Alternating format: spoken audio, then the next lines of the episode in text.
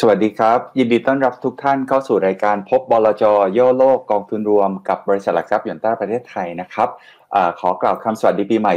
2565 กับผู้ชมทุกท่านนะครับ วันนี้ทางบริษัทได้รับเกียรติจากทางบลจ Asset Plus ซึ่งเป็นบริษัทหลักทรัพย์จัดการกองทุนรวมชั้นนำของประเทศไทยนะครับ แล้วก็ในปี 2514 ก็ได้รับรางวัล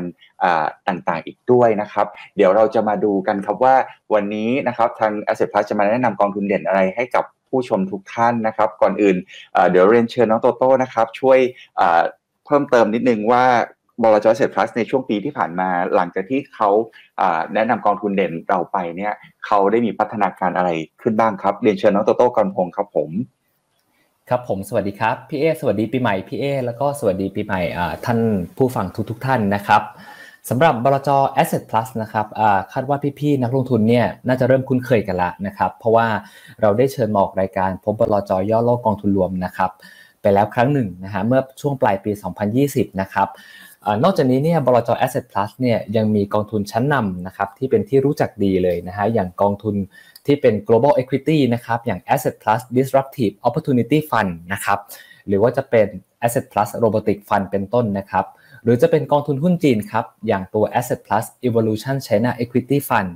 นะครับและที่จะกล่าวถึงไม่ได้เลยนะฮะอะขออภัยครับ และที่จะไม่กล่าวถึงไม่ได้เลยเนี่ยก็คือกองทุนหุ้นไทยนะครับอย่าง Asset Plus Small and Mid Cap Equity Fund และก็ Asset Plus Small and Mid Cap Equity LTF นะครับซึ่งทั้ง 2 กองทุนหุ้นไทยเนี่ยได้รับรางวัลกองทุนยอดเยี่ยมแห่งปี 2564 นะครับจากวารสารการเงินและธนาคารครับผม ครับแล้วก็วันนี้นะครับทางเราได้รับเกียรติจากทางคุณ X นะครับคุณนัทพลจันสิวานนท์นะครับกรรมการบริหารและประธานเจ้าหน้าที่สายงานการลงทุนของบลจ Asset Plus นะครับขอบคุณน้อง X นัทพลนะครับที่ให้เกียรติกับทางยนต้านะครับสวัสดีครับน้อง X ครับสวัสดีครับครับผมเดี๋ยวในช่วงถัดไปนะครับเดี๋ยวขอเรียนเชิญน้อง X นะครับถามตอบกับทางน้องโตโต้กรพงศ์ได้เลยครับ เรียนเชิญครับผม ครับผมขอบคุณครับพี่เอครับ สวัสดีครับคุณเอครับ สวัสดีครับ สวัสดีครับ สวัสดีปีใหม่ 2022 นะครับคุณเอ็กเช่นกันครับขอบคุณมากครับ ครับผมเราก้าวเข้าสู่ปีใหม่แล้วครับในปี 2022 นี้เนี่ยก่อนที่เราจะไปพูดคุยกันว่าในปีนี้เนี่ยมันมีปัจจัยอะไรมีประเด็นทางการลงทุนยังไงบ้างเนี่ยอยากให้คุณเอ็กช่วยรีวิวการลงทุนที่ผ่านมาในปี 2021 สักนิดหนึ่งนะครับว่าภาพรวมนี่เป็นยังไงบ้างครับ ครับได้เลยครับ จริงๆเอ่อเป็นปีแห่งความ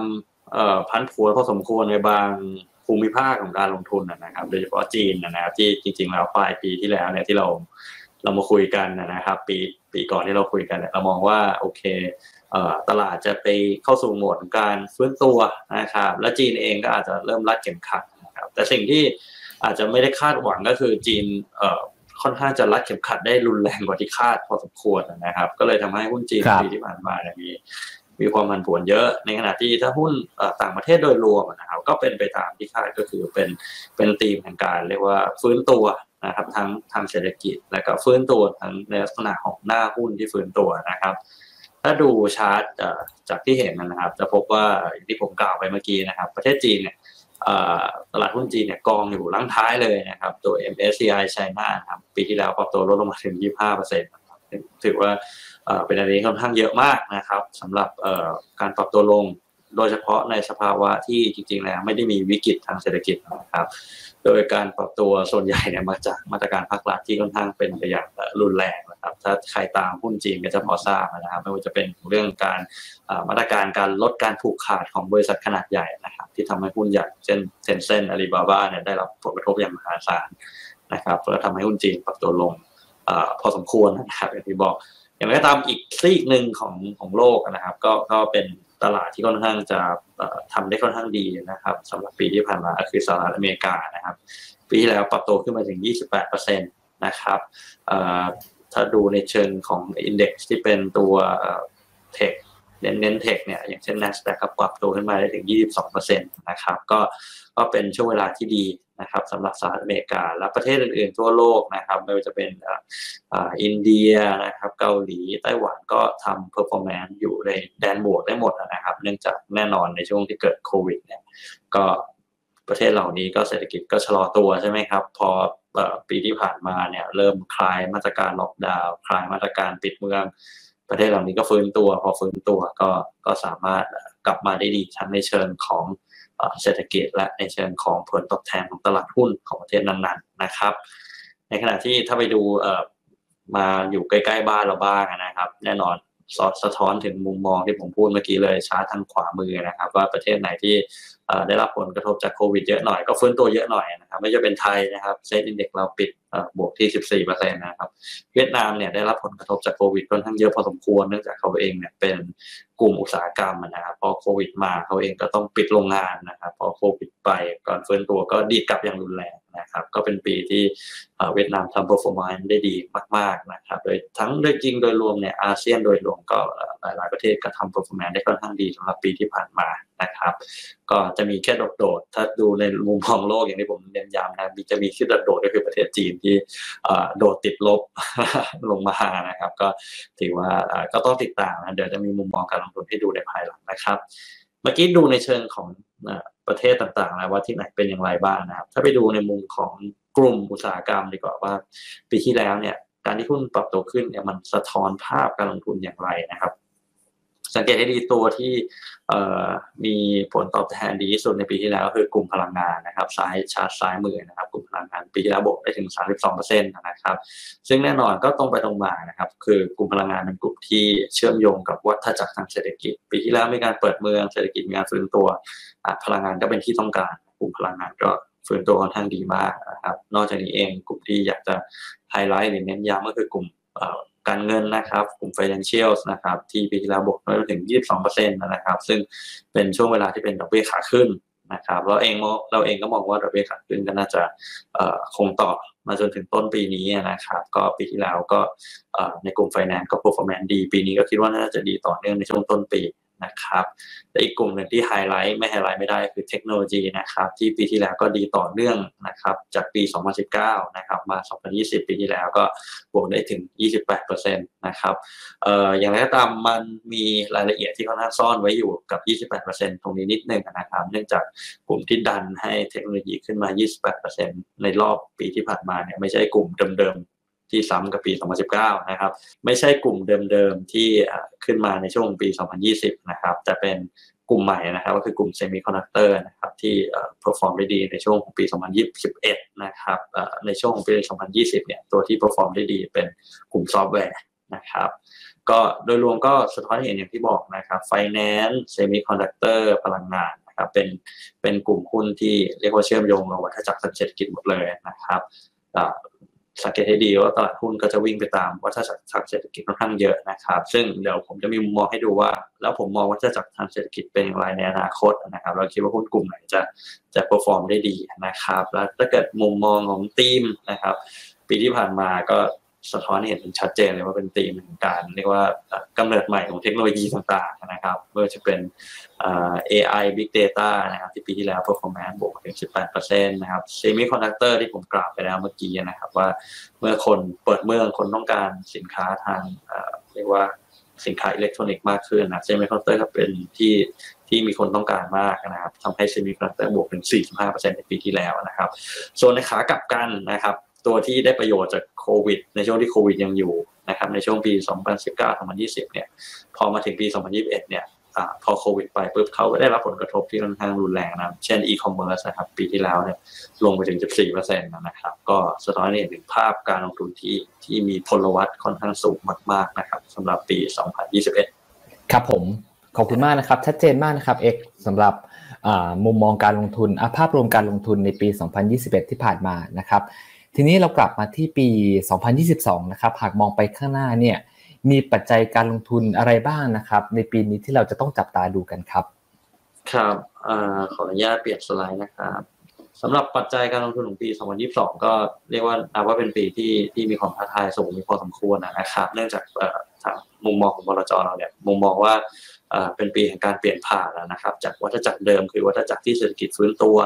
ไปสู่กับไปสู่วัฏจักรที่เศรษฐกิจอาจจะเริ่มเข้าสู่สภาวะที่เป็นระดับปกตินะครับหรือเรียกว่า normalization นะครับ ก็เลยทำให้ปีนี้นะครับเราเรามีมุมมองการลงทุนแบ่งออกเป็นสองส่วนนะครับก็คือส่วนที่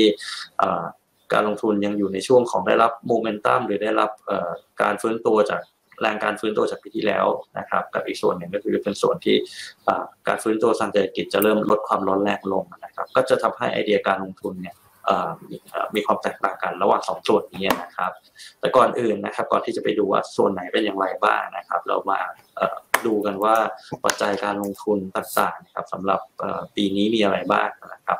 ในฝั่งที่เป็นฝั่งปัจจัยเชิงบวกนะครับ อย่างที่บอกนะครับ ว่าเราบอกเองว่ามองว่าในช่วงต้นปีเนี่ย ในเชิงของผลประกอบการของบริษัทในตลาดหลักทรัพย์ต่างๆทั่วโลกเนี่ยจะยังมีโมเมนตัมหรือมีมีแรงฟื้นตัวต่อเนื่องจากปีที่แล้วอยู่นะครับในช่วงต้นปีนี้นะครับ นอกจากนี้เองเนี่ยในปัจจัยเชิงบวกเนี่ยเราเองมองว่าตัว build back better build ของทางสหรัฐอเมริกามีโอกาสที่จะจะผ่านนะครับ ถ้าเกิดตัวนี้ผ่านก็จะช่วยให้ตัวยอด การบริโภคของประชาชนในสหรัฐอเมริกายังค่อนข้างดีต่อเนื่องนะครับ ก็เสริมกับปัจจัยแรกนะครับและอีกอันหนึ่งที่ไม่พูดไม่ได้เลยก็คือดูเหมือนว่าความรุนแรงของวาเลียนใหม่หรือสายพันธุ์ของโควิด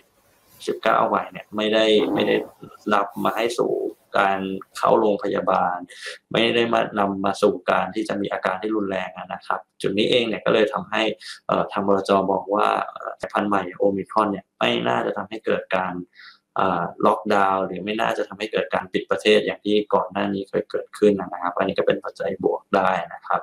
และสุดท้ายเองเนี่ยสิ่งที่เป็นปัญหาสำหรับปี 2021 เนี่ยก็คือเรื่องเกี่ยวกับ supply chain หรือเรื่องเกี่ยวกับกำลังการผลิตที่ติดขัดด้วยด้วยเรื่องโควิดนะครับเรามองว่าปีนี้ก็เรื่องของกำลังการผลิต โดยเฉพาะเกี่ยวกับเรื่องชิป เรื่อง supply chain ของเซมิคอนดักเตอร์เนี่ยก็น่าจะค่อยๆดีขึ้นนะครับในช่วงปลายปีนี้นะครับ อันนี้ก็เป็นปัจจัยบวกที่ที่เรามองว่ามีโมเมนตัมมาจากปี 2021 นะครับ แล้วก็จะเป็นในทิศทางที่ดี ส่วนปัจจัยลบที่เรามองนะครับ ที่คิดว่าอาจจะเกิดขึ้นได้ก็คือ อย่างที่ทุกท่านทราบนะครับหลังที่จากที่เศรษฐกิจฟื้นตัวแล้วก็เติบโตนั่งสูงมากในปี 2021 นะครับ ปีนี้เองเนี่ยโมเมนตัมก็ยังคาอยู่ในช่วงต้นปีนี้นะครับ แต่อย่างไรก็ตามสุดท้ายแล้วมันมันไม่มีอะไรที่สามารถจะเติบโตได้ในระดับที่สูงมากๆตลอดไปนะครับ เราเองมองว่ามีโอกาสสูงที่เศรษฐกิจจะเริ่มค่อยๆ ปรับระดับลงสู่สภาวะปกติก็คือไม่ได้เติบโตในระดับสูงมากๆนะครับ โดยที่เศรษฐกิจสหรัฐอเมริกาเนี่ยก็อาจจะค่อยๆ เริ่มปรับตัวลงในระดับที่ต่ำกว่า 4%นะครับ นอกจากนี้เองเมื่อเศรษฐกิจเริ่มฟื้นตัวแล้วทุกอย่างเริ่มเข้าสู่สภาวะปกติเองแล้วเนี่ยเราก็มองว่าทางธนาคารกลางสหรัฐเนี่ยก็อาจจะเริ่มรัดเข็มขัดมากขึ้น เริ่มดึงสภาพคล่องออกจากระบบมากขึ้น ตัวนี้เองก็อาจจะเป็นปัจจัยที่ทำให้ตลาดหุ้นเนี่ยผันผวนมากขึ้นในปีนี้นะครับ แล้วก็ปัจจัยที่เราอาจจะไม่รู้อีกในอนาคตก็คือจะมีโควิด -19 สายพันธุ์ใหม่ๆหรือเปล่า และจะเป็นอย่างไรนะครับ ซึ่งปัจจัยนี้เองอาจจะมีมุมมองเพิ่มเติม เสริมนิดนึงก็คือเกี่ยวกับเรื่องโควิด -19 นะครับ ถ้าสังเกตให้ดีเนี่ยสายพันธุ์ใหม่ๆเนี่ยมักจะติดเชื้อได้ไวขึ้น แต่ความรุนแรงของโรคก็จะลดลงเช่นกันนะครับ เนื่องจากเป็นธรรมชาติของของเชื้อโรคนะครับ ที่เขาต้องการที่จะอยู่รอดนะเขาเองเลยจำเป็นต้องเรียกว่าแพร่เชื้อได้ไวขึ้น อย่างไรก็ตามการที่แพร่เชื้อได้ไวขึ้นเนี่ยการปรับตัวของสายพันธุ์ก็มักจะเป็นในทิศทางที่จะมีความรุนแรงที่ลดลงนะครับ และสุดท้ายเองเนี่ยครับเมื่อเศรษฐกิจเข้าสู่สภาวะปกติมากขึ้นนะครับ ตัวเงินเฟ้อที่คนกังวลกันก็อาจจะเริ่มเรียกว่าอยู่ในระดับที่สูงนะครับแต่เศรษฐกิจเข้าสู่สภาวะปกติเนี่ยก็จะทำให้มาจิ้นของตัวบริษัท หรือเรียกว่าอัตรากำไรของตัวบริษัทในตลาดหลักทรัพย์เนี่ยอาจจะมีแรงกดดันจากตรงนี้นะครับ อันนี้ก็เป็น positive กับ negative factor นะครับ ปัจจัยบวกปัจจัยลบนะครับ แต่ถ้าเราเอมองภาพแยกกัน2ออย่างเนี่ยก็อาจจะทำให้รู้สึกว่ามันอาจจะยังคงหาหาไอเดียการลงทุนค่อนข้างยากนะครับ ทางเราเองก็เลยพยายามจะดูในเรื่องของอระยะเวลาว่าสิ่งต่างๆ ที่ผมพูดเมื่อกี้มันจะเกิดขึ้นในช่วงไหนได้บ้างนะครับ โดยอย่างที่ได้เกิดไปตอนตอนต้นคำถามนะครับว่าเออเรามองภาพ ของปัจจัยต่างๆอย่างไรนะครับ ผมขออนุญาตว่าปีนี้เป็นปีที่เรามองว่าการลงทุนจะแบ่งออกเป็น 2 ส่วนนะครับ โดยจุดตัดจากการคาดการณ์ของบลจเราเนี่ยน่าจะอยู่ในช่วงเดือน 3 เดือน 4 เดือน 5 เดือน 6 อะไรประมาณนี้ครับประมาณไตรมาสสองนะครับว่าจุดตัดจะจะเกิดขึ้นนะครับ โดยที่ส่วนแรกจากมุมมองของเราเรามองว่าการเติบโตในระดับที่สูงกว่าปกติเนี่ยจะยังคงต่อในช่วงต้นปีนี้นะครับ แล้วก็ ก็ยังจะมีตัวอัตราเงินเฟอ้อที่อยู่ในเลเวลที่เร่งตัวอยู่ในช่วงต้นปีนี้เช่นกันนะครับอย่างไรก็ตามในปัจจัยที่ผมพูดเมื่อกี้ว่าโอมิคอนอาจจะไม่ได้รุนแรงมากนักเนี่ยการล็อกดาวน์ก็ไม่น่าจะเกิดขึ้นได้นะครับแล้วก็เมื่อเงินเฟอ้อสูงการล็อกดาวน์ไม่ได้เกิดขึ้นนะครับ เราคิดว่าเฟดหรือธนาคารสหรัฐเนี่ยก็น่าจะยังคงดำเนินมาตรการที่เรียกว่าไทเทนนิ่งหรือเริ่มดึงสภาพคล่องออกจากระบบ เริ่มมีแนวโน้มที่จะขึ้นอัตราดอกเบี้ยได้ในช่วง ในช่วงแรกของปีนะครับ ส่วนด้วยด้วยอย่างที่ผมพูดเมื่อกี้นะครับการเติบโตทางเศรษฐกิจยังค่อนข้างสูงอยู่นะครับหุ้นที่เรามองว่าน่าจะสามารถทำได้ดีก็คือหุ้นที่เกี่ยวข้องกับการเปิดเมืองนะครับ ก็ไม่ว่าจะเป็นหุ้นเกี่ยวกับสินค้าแบรนด์เนมเป็นหุ้นที่เกี่ยวกับการใช้ชีวิตข้างนอกครัวเรือนนะครับไม่ว่าจะเป็นหุ้นดิสนีย์ เป็นอีกตัวหนึ่งที่เราชอบมากๆนะครับ เนื่องจากเมื่อมีการเปิดเมืองคนก็เริ่มไปสเปนไทม์หรือใช้เวลากับสวนสนุกมากขึ้นนะครับ อีกตัวหนึ่งที่เรามองว่าน่าจะได้ประโยชน์จากช่วงแรกของปีก็คือเกี่ยวกับทางหุ้นไฟแนนซ์หุ้นธนาคารนะครับ เนื่องจากอย่างที่บอกเมื่อกี้นะครับโกรดการเติบโตทางเศรษฐกิจยังยังมีอยู่ในระดับที่สูงนะครับ เงินเฟ้อยังอยู่ในระดับที่สูง ธนาคารสหรัฐยังยังมีแนวโน้มจะขึ้นดอกเบี้ยนะครับ กลุ่มทางธนาคารก็จะได้ประโยชน์ต่อเนื่องนะครับ รวมทั้งพลังงานเช่นกันนะครับ ที่เป็นผู้ชนะจากปีที่แล้วนะครับ ก็จะได้ประโยชน์ต่อเนื่องจากปีที่แล้วมานะครับ แล้วก็เซมิคอนดักเตอร์นะครับที่เรามองว่าอาจจะได้รับประโยชน์อย่างต่อเนื่องจนกว่าตัว supply chain disruption จะเริ่มคลี่คลายในช่วงในช่วงหลังของปีนะครับ แล้วก็ใน กลุ่มที่เกี่ยวกับเรื่องการบริโภคก็คิดว่าน่าจะทำได้ดีในช่วงครึ่งแรกนะครับในช่วงช่วงแรกของปีนะครับ จนเรามองว่าเมื่อผ่านช่วงแรกนะครับ ตัวอัตราการเติบโตทางเศรษฐกิจก็จะเริ่มเข้าสู่ระดับที่ปกติมากขึ้นนะครับ เมื่อดูพอยที่เราพยายามจะชี้ในขวาบนนะครับ จะพบว่าเรามองว่าตัวระดับการเติบโตก็จะเริ่มเข้าสู่ระดับที่เรียกว่าในในระดับที่ก่อนจะเกิดโควิด นะครับตัว inflation ก็อาจจะเริ่มเบาบางลงมานะครับเมื่อ inflation เบาบางลงมา เรามองว่าธนาคารกลางสหรัฐก็อาจจะไม่จำเป็นต้องขึ้นดอกเบี้ยอย่างรุนแรงในช่วงในช่วงหลังของปีนี้นะครับก็จะมองว่าหุ้น growth ที่เป็นหุ้น growth หุ้นหุ้นเติบโตสูงที่เป็น large cap ที่เป็นหุ้นขนาดใหญ่ก็น่าจะสามารถกลับมามี performance ที่ดีได้นะครับในช่วงหลังของปี แล้วก็หุ้นที่ laggard มากๆสำหรับปีที่แล้วคือหุ้น healthcare ก็น่าจะสามารถกลับมาได้นะครับในช่วงที่ การเติบโตชะลอตัวลงจากระดับที่สูงนะครับ แล้วก็หุ้นพลังงานก็น่าจะได้ประโยชน์นะครับ เนื่องจากการที่ตัว supply chain เริ่มคลี่คลายนะครับ ราคาวัตถุดิบที่ใช้ในการผลิตพลังงานทางเลือก ก็จะเริ่มปรับตัวถูกลงนะครับ อัตรากำไรของบริษัทเหล่านี้ก็จะดีขึ้นในช่วงหลังของปี แล้วก็สุดท้ายเราเองไม่ได้ทิ้งมุมมองเกี่ยวกับเรื่องหุ้นจีนนะครับ เรามองว่าจีนเนี่ยน่าจะเป็น เป็นปีที่ดีขึ้นกว่าปีที่แล้วนะครับ เนื่องจากปีที่แล้วจีนมีการรัดเข็มขัดอย่างรุนแรงนะครับ ปีนี้จะเป็นปีที่อาจจะมีเรียกว่าความประหลาดใจหรือเซอร์ไพรส์จากมาตรการที่คาดไม่ถึงน้อยลงนะครับ จะเป็นไปในทางที่จะนำมาตรการที่เริ่มบังคับใช้ปีที่แล้วมาบังคับใช้ปีนี้มากขึ้นนะครับ เรื่องเซอร์ไพรส์ที่เป็นเชิงลบอาจจะน้อยลงกับหุ้นจีนนะครับ ครับผมได้ครับคุณเอกครับ ปีที่แล้วเนี่ยถือว่าเป็นปีที่ไม่ค่อยดีนักสำหรับตลาดทุนจีนนะครับ อย่างที่คุณเอกได้ได้เกริ่นไปนะครับ ตั้งแต่ต้นปีเลยมาเนี่ยปรับตัวลงมาตั้งแต่ช่วงเดือนกุมภาพันธ์ยาวลงมาจนถึงปลายปีเลย 20-30%นะครับอยากถามคุณเอกว่าตอนนี้เนี่ยสถานการณ์การลงทุนในจีนเนี่ยเป็นยังไงบ้างแล้วนะครับ ถือเป็นโอกาสและจังหวะในการเข้าไปเก็บของถูกแล้วหรือยังครับ โอเคครับจากมุมมองเบื้องต้นนะครับ เรามองว่าปัจจัยร้ายๆของจีนเนี่ยส่วนใหญ่ก็เริ่มจะ เรียกว่ารับรู้ไปพอสมควรแล้วนะครับทำให้หุ้นจีนเนี่ยจากมุมมองของเรานะครับ แล้วก็มุมมองของโบรกเกอร์ต่างๆทั่วโลกนะครับ ที่ที่ไม่ใช่แค่เราเนี่ยก็เริ่มมองว่าหุ้นจีนมีความน่าสนใจมากขึ้นแล้วนะครับ แล้วก็คิดว่าปีนี้ผลตอบแทนของจีนน่าจะมีโอกาสที่ดีกว่าปีที่แล้วนะครับ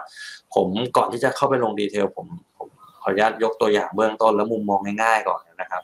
จากที่ทุกท่านทราบนะครับ ว่าเงินเฟ้อของสหรัฐอเมริกา ปีนี้ค่อนข้างจะเยอะนะครับอยู่ในช่วงที่เยอะ และสหรัฐอเมริกาก็อยู่ในช่วงที่เป็นการขึ้นอัตราดอกเบี้ย เป็นขาลัดเข็มขัดที่จะไม่ให้เศรษฐกิจร้อนแรงจนเกินไปใช่ไหมครับ แต่ถ้าสังเกตดีนะดูดีๆนะครับประเทศจีนเนี่ยอยู่ในทิศทางที่ตรงข้ามเลย เพราะว่าเขารัดเข็มขัดในปีที่แล้วนะครับทำให้แน่นอนความผันผวนของหุ้นมีสูงมากนะครับ แต่สิ่งที่เขาได้มาคือเขาไม่ได้มีเงินเฟอ้อที่เยอะ นะครับทำให้ปีนี้นะครับเรามีมุมมองว่าจีนสามารถจะกลับมาอัดฉีดเศรษฐกิจได้อีกรอบนะครับ แล้วก็ทุกๆ ครั้งที่จีนมีการอัดฉีดเศรษฐกิจได้เนี่ยก็แน่นอนก็เป็นปัจจัยเชิงบวกต่อหุ้นจีนนะครับ ก็เป็นเหตุให้เรามองว่าหุ้นจีนปีนี้น่าจะ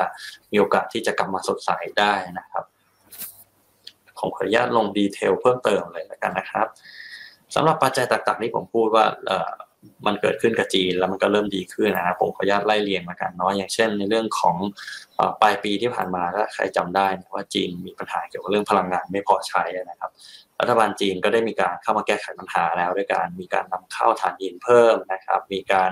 ยอมนำเข้าถ่านหินจากออสเตรเลียที่ก่อนหน้านี้เนี่ยมีประเด็นกันอยู่นะครับทำให้เนี่ยการผลิตถ่านหินหรือการผลิตภาคอุตสาหกรรมเนี่ยเริ่มมีการปรับโตขึ้นนะครับ เริ่ม เริ่มดีขึ้นนะครับ ก็สะท้อนเห็นว่าวิกฤตทางพลังงานของจีนก็ได้เริ่มคลี่คลายนะครับสำหรับปัญหาแรกของจีนนะครับ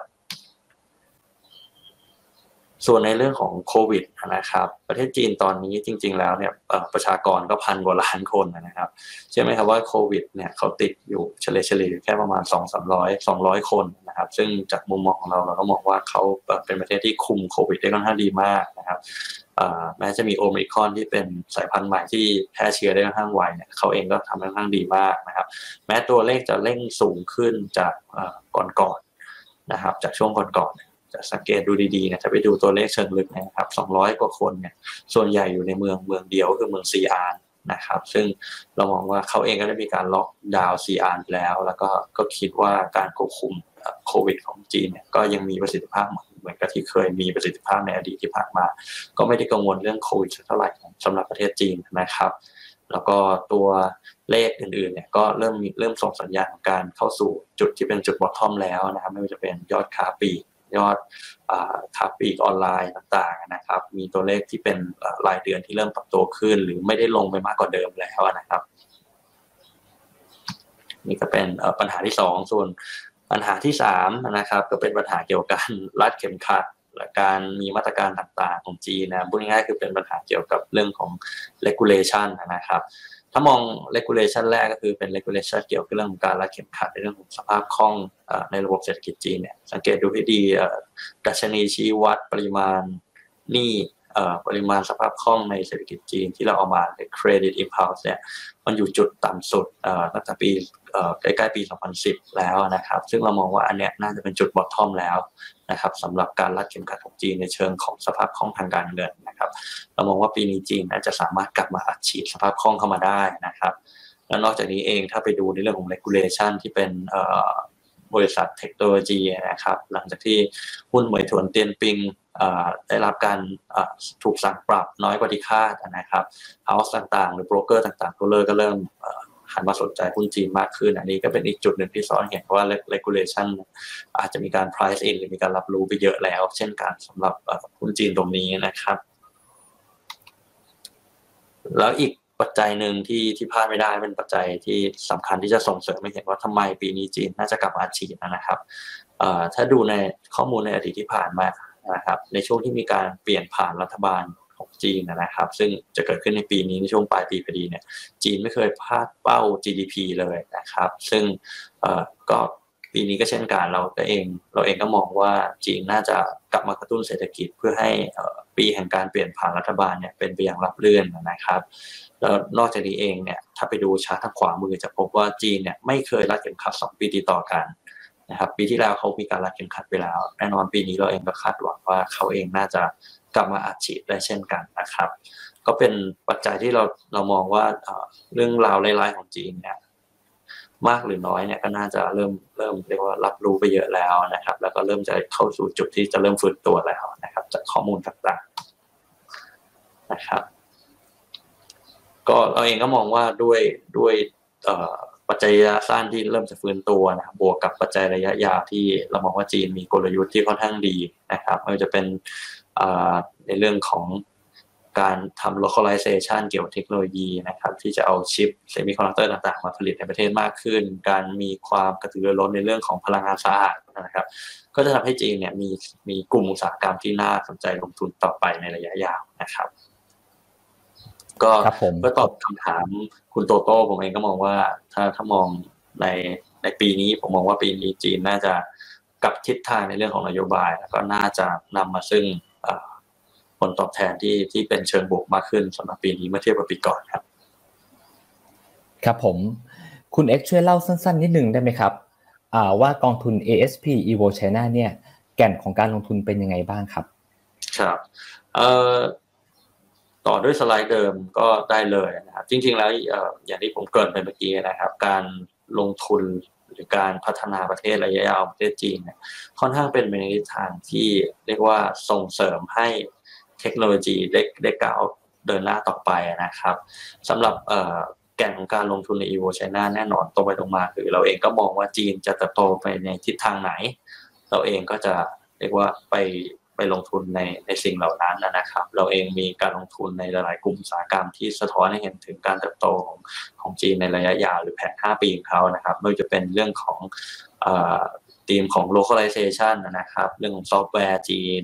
เรื่อง cloud computing เรื่อง semiconductor จีนนะครับ แล้วนอกจากนี้เองที่เป็นธีมการลงทุนที่ฮอตมากๆนะครับ ที่เรามีเองเราเองมีการลงทุนเยอะก็คือตัวเกี่ยวกับพลังงานสะอาดนะครับ ที่เราเองมีไปลงหุ้นที่เป็นหุ้นรถไฟฟ้า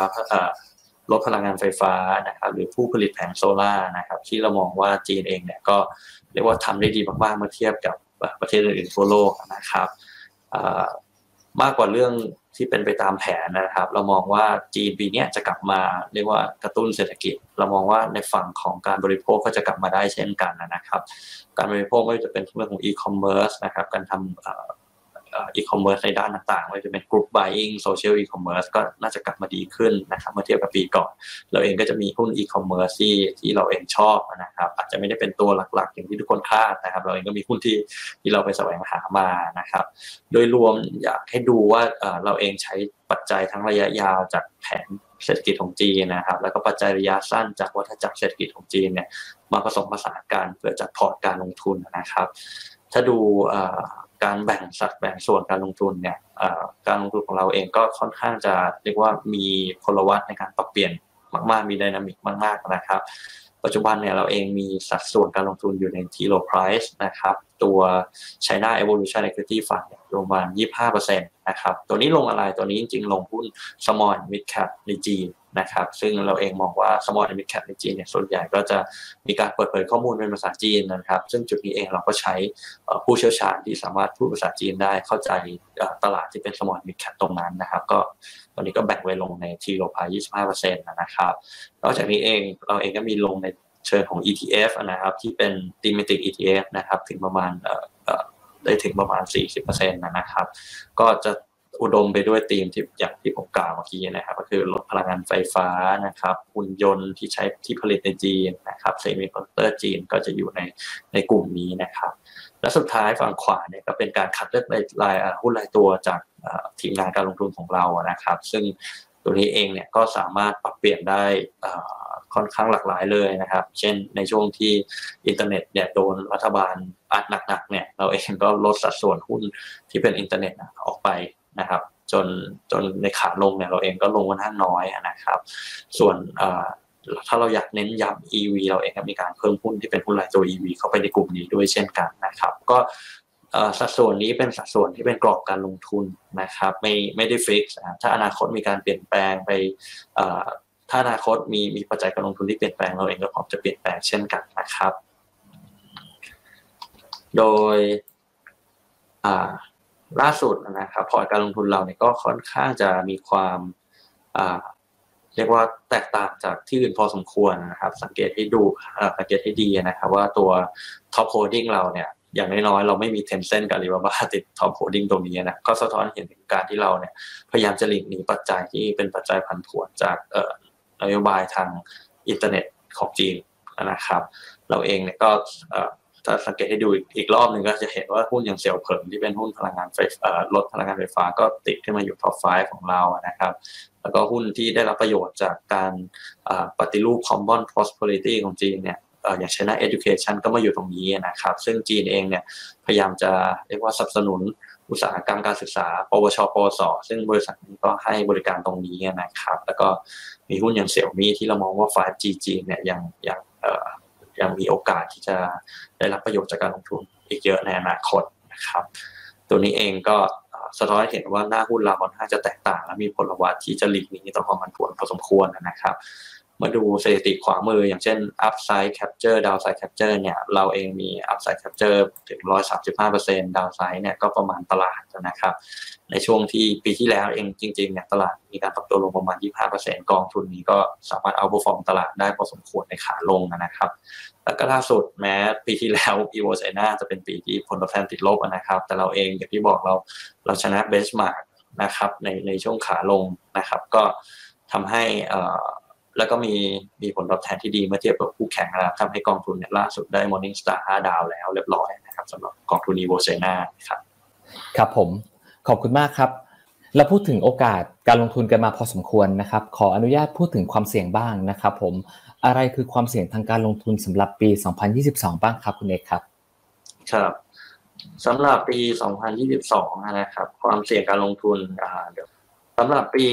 2022นะความเสี่ยงการลงทุนเนี่ยก็แน่นอนเราเองก็ได้ list เอาไว้ตรงนี้นะครับเป็นเป็น factor นะครับอย่างไรก็ตามมันเองก็อาจจะมีโอกาสแตกต่างจากจุดตรงนี้พอสมควร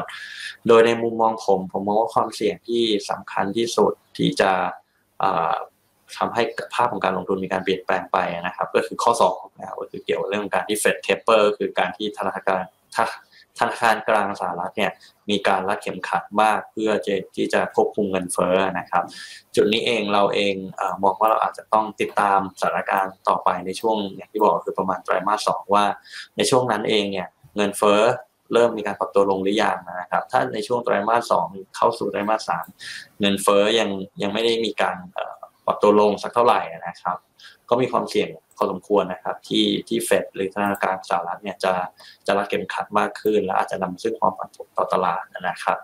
นอกจากนี้เองความเสี่ยงย่อยที่ที่มองก็คือเกี่ยวกับเรื่องของโควิดนะครับว่าอาจจะมีสายพันธุ์ใหม่ๆ ที่เราเองไม่อาจคาดเดาได้มามากระทบตลาดนะครับ ก็เป็นสองความเสี่ยงหลักๆ ที่คิดว่าจะเกิดขึ้นในปีนี้ครับ ครับผม ตอนนี้เราเหลือเวลากันอีกสักประมาณ 10 นาทีครับคุณเอ็ก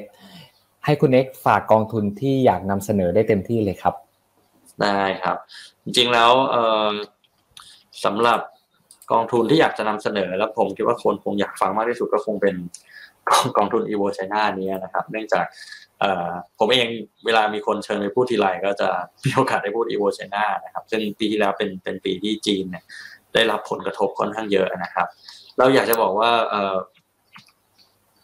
จีนเนี่ย แม้ปีที่แล้วจะมีปีที่ค่อนข้างจะผันผวนมากๆนะครับอย่างไรก็ตามเมื่อมองไปในระยะยาวเรามองว่าสิ่งที่เกิดขึ้นกับจีนเป็นเป็นความตั้งใจอันดีของรัฐบาลจีนที่จะสร้างให้เกิดการแข่งขันภายในประเทศนะเพื่อให้ประเทศเขาพัฒนาไปในทั้งในเชิงของการบริโภค ในเชิงของเทคโนโลยีนะครับเพื่อแข่งขันกับต่างประเทศได้ ซึ่งเรามองว่าในเชิงกรอบเวลาเนี่ย ในระยะ 3 ปีถึง5ปีเนี่ยสิ่งเหล่านี้ก็จะออกดอกออกผลไปกับประเทศจีนนะครับ แล้วก็คิดว่าจีนเนี่ยยังเป็นหุ้นที่ยังสามารถลงทุนได้ ไม่ใช่อะไรที่ไม่สามารถลงทุนได้อีกต่อไปแล้วนะครับ เพราะจีนเองเนี่ยไม่ได้มีนโยบายที่จะปิดประเทศในเชิงของตลาดเงินตลาดทุนนะครับ ผมเองก็เชื่อมั่นว่าว่าจีนเองเนี่ยยังจะต้องการเงินทุนจากต่างประเทศเพื่อมาช่วยพัฒนาเศรษฐกิจภายในประเทศนะครับ แล้วก็ โดยปีนี้เองเนี่ยก็คิดว่าสัญญาณต่างๆ ก็เริ่มชัดเจนขึ้นเกี่ยวกับการฟื้นตัวในด้านต่างๆของจีนก็คิดว่าถ้าใครถือ e v o China ได้ยาวเนี่ยก็คิดว่าทยอยสะสมช่วงนี้ก็เป็นโอกาสที่เหมาะสมนะครับ ครับผม คุณเอ็กอยากจะฝากอะไรถึงกองทุนที่เพิ่งได้รับรางวัลมาสดๆร้อนๆเมื่อปีที่แล้วไหมครับ อย่างตัว ASP SME ครับ ครับ เอ่อสำหรับตัว SPSME นะครับเอ่อเป็นหนึ่งในกองแฟลกชิพของบลจเรานะครับ ซึ่งเอ่อในอดีตที่ผ่านมาไม่ใช่แค่ปีที่แล้วนะครับ ที่เราทำได้ดีนะครับ เราทำได้ดีมาตลอด 3-4 ปีที่ผ่านมานะครับสำหรับ SPSME นะครับสะท้อนให้เห็นถึง DNA ของบลจเรานะครับ ที่เราเองเนี่ยมีความเชื่อมั่นในเรื่องของปัจจัยพื้นฐานนะครับ มีการวิเคราะห์เชิงลึกนะครับ มีการทำงานเป็นทีม อย่างเป็นระบบนะครับทำให้ผลตอบแทนของเราเนี่ยดีอย่างสม่ำเสมอในช่วงหลาย ๆ ปีที่ผ่านมาสะท้อนเห็นความสามารถของของทีมลงทุนอย่างแท้จริงนะครับ ซึ่งจุดนี้เองก็อยากจะฝากว่านักลงทุนไหนที่สนใจหุ้นไทยนะครับ ก็สามารถลงทุนใน เอซี ASP SME นะครับเป็นทางเลือกที่ผมมองว่าก็เป็นหนึ่งในทางเลือกที่ดีมากๆนะครับ นอกจากนี้เองเนี่ยสำหรับกองทุนเนี่ยแม้ในช่วงที่ดัชนีเซ็ตจะขึ้นมาสูงแล้วกองทุนก็สามารถเรียกว่า beat benchmark หรือเอาชนะดัชนีได้อย่างสม่ำเสมอนะครับ เพราะฉะนั้นเนี่ยการลงทุนใน SP SME เนี่ยอาจจะ ลดความกังวลนักลงทุนอาจจะสามารถลดความกังวลในกรณีที่ว่าเอ๊ะเราเข้าในช่วงที่ดัชนีสูงไปหรือเปล่านะครับ เนื่องจาก fund manager เนี่ยค่อนข้างจะ active แล้วก็มีมีการคัดเลือกหุ้นที่ที่เก่งมากจริงนะครับแล้วทำให้ผลตอบแทนในช่วงที่ผ่านมาเนี่ยก็ค่อนข้างโอเคนะครับเอ่อครับ ครับผมครับ ขออนุญาตถามเพิ่มเติมเกี่ยวกับ การป้องกันความเสี่ยงค่าเงินเวลาที่ไปลงทุนในกองทุนต่างประเทศนิดนึงครับคุณเน็กเพราะว่าจะมีนักลงทุนเนี่ยถามมาเป็นประจำนะครับว่าเขาอยากจะไปลงทุนหุ้นจีนเขาอยากจะไปลงทุนหุ้นสหรัฐ แต่ว่าเขารับความเสี่ยงค่าเงินไม่ค่อยได้ ก็เลยอยากจะถามคุณเน็กสักนิดหนึ่งว่าทาง Asset Plus เนี่ยมีแนวทางในการบริหารความเสี่ยงจากอัตราแลกเปลี่ยนยังไงบ้างครับ ครับเออเราต้องเริ่มจากปัจจัยการลงทุนของ Asset Plus ก่อนนะครับ เราเองไม่ไม่มีนโยบายภายในในการแสวงหาผลตอบแทนจากค่าเงินนะครับ เพราะฉะนั้นเองอะเออเราเองโดยทั่วไปเราเองก็จะ hedge ทุกกองนะครับเกือบเกือบเต็มจำนวนนะครับมากที่สุดที่เท่าที่จะสามารถทำได้ในในระดับที่เหมาะสมนะครับเเราเองมุ่งเน้นที่จะ หาผลตอบแทนจากการคัดเลือกหุ้นเท่านั้นนะครับ เพราะฉะนั้นเนี่ยก็อยากให้ทางนักลงทุนสบายใจได้ว่าเราเองเนี่ยมีการ hedge เท่าที่จะเป็นไปได้เสมอนะครับสำหรับกองทุนต่างครับผมวันนี้ก็ครบถ้วนนะครับ ทั้งภาพรวมการลงทุนในปีที่แล้วนะครับ ทั้งปัจจัยแล้วก็มุมมองการลงทุนในปี 2022 นะครับทั้งในเรื่องของกองทุนรวมแนะนำด้วยนะครับ ก็วันนี้ขอบคุณคุณเอกมากนะครับ ขออนุญาตส่งเวทีกลับไปที่พี่เอครับผมครับผมขอบคุณน้องโตมากครับคุณเอกสวัสดีครับผมผมมีคำถาม สวัสดีครับ ผมมีคำถามหนึ่งคำถามเกี่ยวกับตัว SPE v o China ครับว่าผลกระทบทางด้านภูมิรัฐศาสตร์นะครับความเสี่ยง geopolitical risk นะครับที่มีต่อประเทศจีนครับผมไม่ว่าจะเป็นทางอตอนนี้จะเห็นได้ว่าเรามีกีฬาฤดูหนาวที่ปักกิ่งใช่ไหมครับ แล้วก็อเมริกาก็บอยคอรใช่ไหมครับ EU ก็เอากับเขาด้วยโดยอ้างเหตุผลเรื่องสิทธิมนุษยชนครับการ ความเสี่ยง geopolitical risk อันนี้มันจะมีผลกระทบต่อพอร์ตการลงทุนของ ASP Evo China ประมาณไหนครับผม ครับเอ่อในส่วนของเรื่องที่เกี่ยวข้องกับเอ่อโอลิมปิกนะครับเอ่อสุดท้ายมาตรการบอยคอรตจริงๆ แล้วอยู่กับทางฝั่งเจ้าหน้าที่รัฐอย่างเดียวที่จะไม่ไปร่วมงานตรงนั้นนะครับ แต่การแข่งขันหรือนักกีฬาก็ก็ดำเนินต่อตรงนั้น ในมุมมองเนี่ยเรามองว่าไม่ได้มีผลมากมายในเชิงของการลงทุนนักนะครับ แล้วตลาดก็เองก็ไม่ได้ไพรซ์จุดนี้เป็นในเชิงของ negative news สักเท่าไหร่นะครับ อันเนื่องมาจากสิ่งเหล่านี้มันเคยเกิดขึ้นในอดีตอย่างสม่ำเสมออยู่แล้วนะครับ การบอยคอรเจ้าหน้าที่รัฐว่าจะไม่ไปร่วมหรือบอยคอร เจ้าหน้าที่รัฐระดับสูงของจีนบอยคอรเจ้าหน้าที่รัฐระดับสูงของอเมริกาอเมริกามาบอยคอรบอยคอรเจ้าหน้าที่รัฐระดับสูงของจีนเนี่ยเกิดขึ้นอย่างสม่ำเสมอ เราเองมองว่าถ้ามาตรการไม่ได้เป็นไปมากกว่านี้ ไม่ไม่ได้มีความกังวลสักเท่าไหร่สำหรับเรื่องของ geopolitical risk จากจากทางโอลิมปิกตรงนี้นะครับ อย่างไรก็ตามจุดที่เราเองอาจจะต้องจับตาอย่างใกล้ชิดก็คือมันเป็นจุดที่เราเองจะเข้าใกล้เข้าใกล้จุดที่ตัวเทรดวอลที่ที่มีเฟสวัน ที่มีเฟสหนึ่งดีลนะครับ ที่กำลังจะได้รับการรีวิวในเร็ววันนี้นะครับ ว่าสุดท้ายแล้วจีนเนี่ยมีการ Import สินค้าจากอเมริกาเนี่ยอย่างครบถ้วนตามสัญญาหรือเปล่า ซึ่งแน่นอนตัวเลขมันมาไม่ครบนะครับ เพราะว่ามันมีโควิดทำให้ตัวความต้องการใช้สินค้าของจีนเนี่ยไม่ได้เยอะขนาดนั้นนะครับ ก็ก็ต้องติดตามว่าการเจรจาของจีนกับอเมริกาว่าถ้าไม่ครบแล้วจะเอายังไงตัวดีลที่เป็นเฟสวันเนี่ยจะจะเอายังไงต่อนะครับ ซึ่งเราเองก็ มองว่าเป็นปัจจัยที่อาจจะสร้างความผันผวนได้บ้างนะครับ แต่อย่างไรก็ตามจะอย่างที่สังเกตในอดีตที่ผ่านมานะครับ ถ้าถ้าใครจำได้นะครับเทรดวอลเนี่ยทุบหุ้นอยู่ประมาณสองครั้งแรกที่มีข่าวที่ที่แบบเปลี่ยนไปเปลี่ยนมา หลังจากนั้นเนี่ยตลาดก็เริ่มไม่ไม่ได้ให้น้ำหนักมากนะครับ เราเองก็เลยมองว่าจริงๆแล้วข้อแรกคือถ้าเกิดการสงครามการค้าอีกรอบเนี่ยแน่นอนตลาดคุ้นเคยแล้วนะครับ ปัจจัยแรก ข้อที่2เทรดวอลเนี่ยถ้าเกิดเขามีการเพิ่มกำแพงภาษีเนี่ยมันจะทำให้เกิดอัตราเงินเฟอ้อที่สูงกว่าเดิม ซึ่งสหรัฐอเมริกามีอัตราเงินเฟอ้อที่สูงอยู่แล้วนะครับเพราะเพราะฉะนั้นเนี่ยในเชิงของโมทีฟหรือหรือหรือสิ่งที่จะผลักดันให้ผู้บริหารของประเทศสหรัฐอเมริกาไปสร้างเทรดวอลอีกรอบเนี่ยผมมองเองว่ามีน้อยในช่วงนี้นะครับเนื่องจากอัตราเงินเฟ้อค่อนข้างสูง ซึ่งถ้าเขาไปสร้างเทรดวอลอีกช่วงนี้เนี่ยก็อาจจะทำให้เกิดเรียกว่าภาระในเรื่องของราคา ย้อนกลับไปสู่ตัวเองคือประเทศสหรัฐอเมริกาได้นะครับ จุดอีกจุดหนึ่งที่เป็น geopolitical risk ที่อาจจะกังวลนะครับอาจจะเป็นเรื่องของไต้หวันนะครับ ซึ่งค่อนข้างชัดเจนหลังๆ ว่าไต้หวันเนี่ยค่อนข้างจะแสดงตัวว่าอยากเป็นอิสระนะครับจากจีนนะครับ ซึ่งจุดนี้เองคิดว่าอาจจะเป็นอะไรที่ต้องติดตามดูระยะยาวนะครับข้อแรกผมมองว่าระยะสั้นเนี่ย การที่มองว่าจีนจะบุกไต้หวันเนี่ยอาจจะเป็นไปได้ยาก เนื่องจากจีนเองต้องพึ่งพาเทคโนโลยีจากไต้หวันนี่พอสมควร โดยเฉพาะเทคโนโลยีเซมิคอนดักเตอร์นะครับ การบุกไต้หวันเนี่ยจะทำให้โลกเรียกว่าปิดประตูใส่จีนในเรื่องของการพัฒนาเทคโนโลยีนะครับ ซึ่งซึ่งผมมองว่าในอย่างน้อยระยะอันใกล้เนี่ย